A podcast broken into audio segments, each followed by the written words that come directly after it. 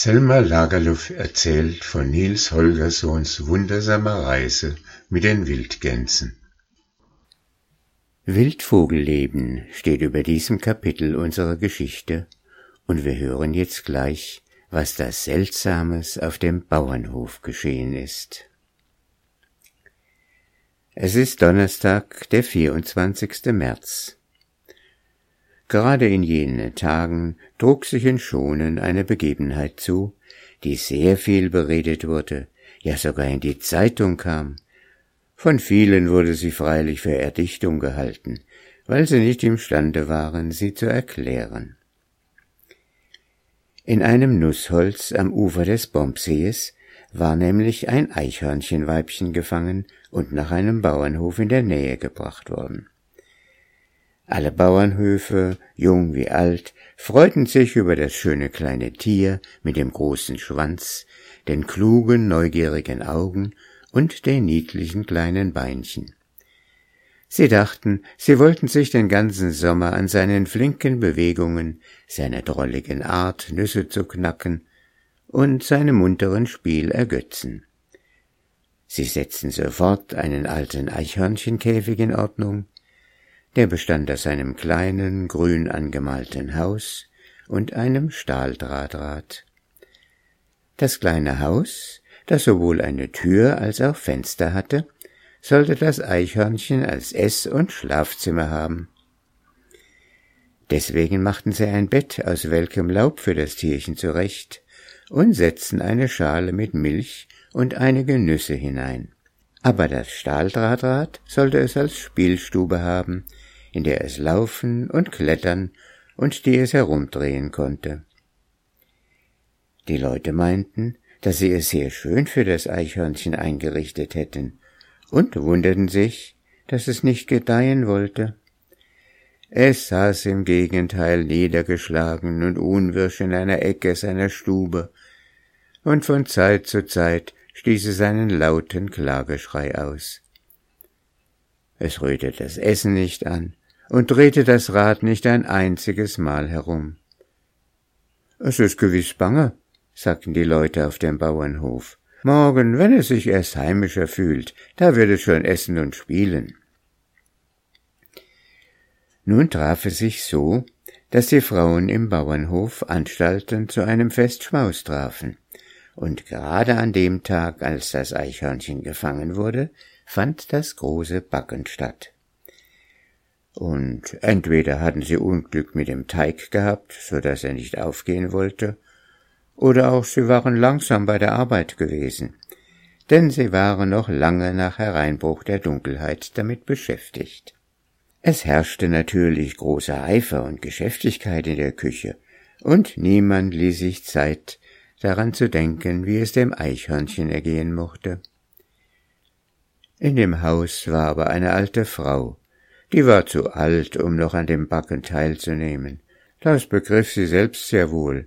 Aber sie mochte doch nicht gerne so außerhalb des Ganzen stehen.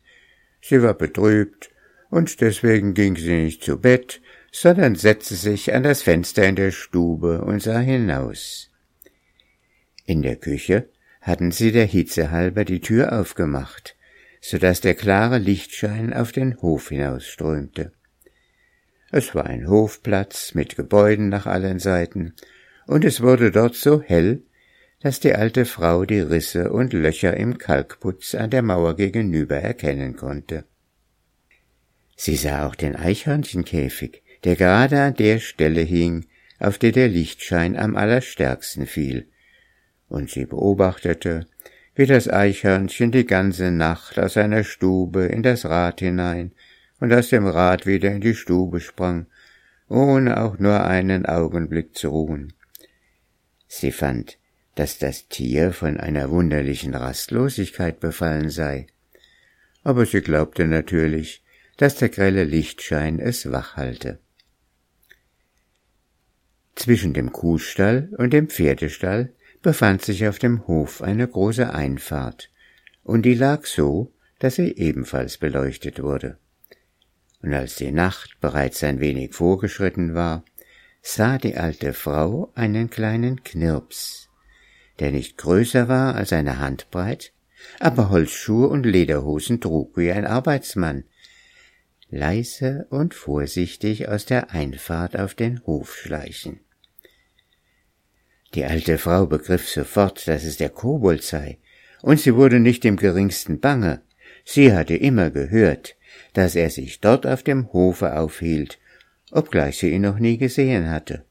Und ein Kobold hatte ja Glück im Gefolge, wo er sich zeigte.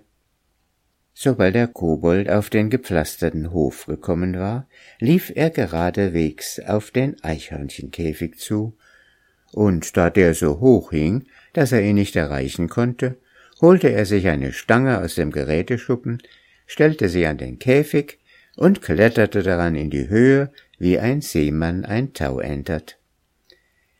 Als er an den Käfig hinaufkam, rüttelte er an der Tür des kleinen grünen Hauses, als wollte er sie öffnen. Aber die alte Frau war ganz ruhig, denn sie wusste, dass die Kinder ein Hängeschloss vor die Tür gehängt hatten, aus Furcht, dass die Nachbarnjungen versuchen könnten, das Eichhörnchen zu stehlen. Die alte Frau sah, dass, als der Kobold die Türe nicht aufbekommen konnte, das Eichhörnchen in das Stahldrahtrad hinausging. Dort hielt es eine lange Beratung mit dem Kobold ab und als der Kobold alles gehört hatte, was das gefangene Tierchen zu erzählen hatte, rutschte er an der Stange herunter und lief zum Tor hinaus. Die alte Frau dachte, sie würde in dieser Nacht nichts mehr von dem Kobold sehen, aber sie blieb trotzdem am Fenster sitzen. Als eine kleine Weile vergangen war, kam er zurück er lief so schnell, dass sie kaum sehen konnte, wie seine Füße den Erdboden berührten, und er eilte auf den Käfig zu. Die alte Frau mit ihren weitsichtigen Augen konnte ihn deutlich sehen, und sie konnte auch sehen, dass er etwas in den Händen trug. Aber was es war, konnte sie nicht begreifen. Das, was er in der linken Hand hatte, legte er auf das Steinpflaster, aber das, was er in der rechten hatte, nahm er mit nach dem Käfig hinaus. Hier stieß er mit seinem Holzschuh gegen das kleine Fenster, so dass die Scheibe zerbrach, und dann steckte er das, was er in der Hand hatte, durch das Loch dem Eichhörnchen zu. Dann ließ er sich wieder hinabgleiten, nahm das, was er an die Erde gelegt hatte, und kletterte auch damit nach dem Käfig hinauf. Und als das getan war, eilte er wieder so hastig von dannen, dass die alte Frau ihm kaum mit den Augen folgen konnte.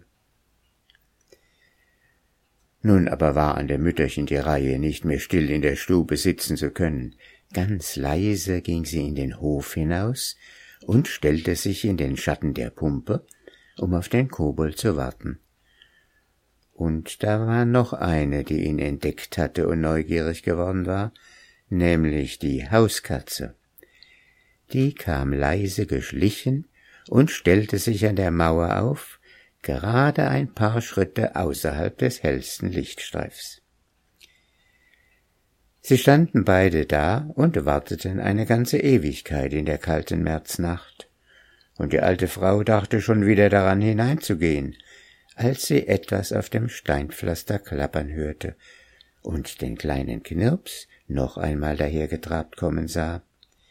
Ebenso wie vorhin trug er etwas in jeder Hand, und das, was er trug, piepste und zappelte. Und nun ging dem Mütterchen ein Licht auf. Sie begriff, dass der Kobold im Nussholz gewesen war und die jungen Eichhörnchen geholt hatte und dass er sie zu der Mutter brachte, damit sie nicht verhungern sollten. Das Mütterchen stand ganz still, um nicht zu stören und es schien auch nicht, als wenn der Kobold sie bemerkt hätte. Er wollte gerade das eine Junge an die Erde legen, um mit dem anderen nach dem Käfig hinaufzuklettern, als er die grünen Augen der Katze dicht neben sich sah. Ganz ratlos blieb er stehen, ein Junges in jeder Hand. Er wandte sich um, sah nach allen Seiten aus, und gewahrte nun das Mütterchen. Da bedachte er sich nicht lange, sondern ging hin und reichte ihr eines der jungen Eichhörnchen hin. Und das Mütterchen wollte sich seines Vertrauens nicht unwürdig zeigen, sie beugte sich hinab, nahm das Eichhörnchen entgegen und stand da und hielt es, bis der Kobold mit dem anderen nach dem Käfig hinaufgeklettert war und nun kam, um das zu holen, das er ihr anvertraut hatte. Am nächsten Morgen, als sich die Leute im Bauernhof um den Morgenimbiss sammelten, konnte die alte Frau ja nicht an sich halten, sie musste erzählen, was sie in der Nacht gesehen hatte. Und sie lachten natürlich alle zusammen und sagten, das habe sie geträumt. So früh im Jahr gäbe es doch noch gar keine junge Eichhörnchen. Sie aber war ihrer Sache sicher und bat sie, im Eichhörnchenkäfig nachzusehen, und das taten sie. Und da lagen auf dem Laubbett in der Stube vier kleine, halbnackte und halbblinde Junge, die mindestens ein paar Tage alt waren. Als der Hausvater die Jungen sah, sagte er, es mag nun hiermit sein, wie es will, aber das ist gewiss.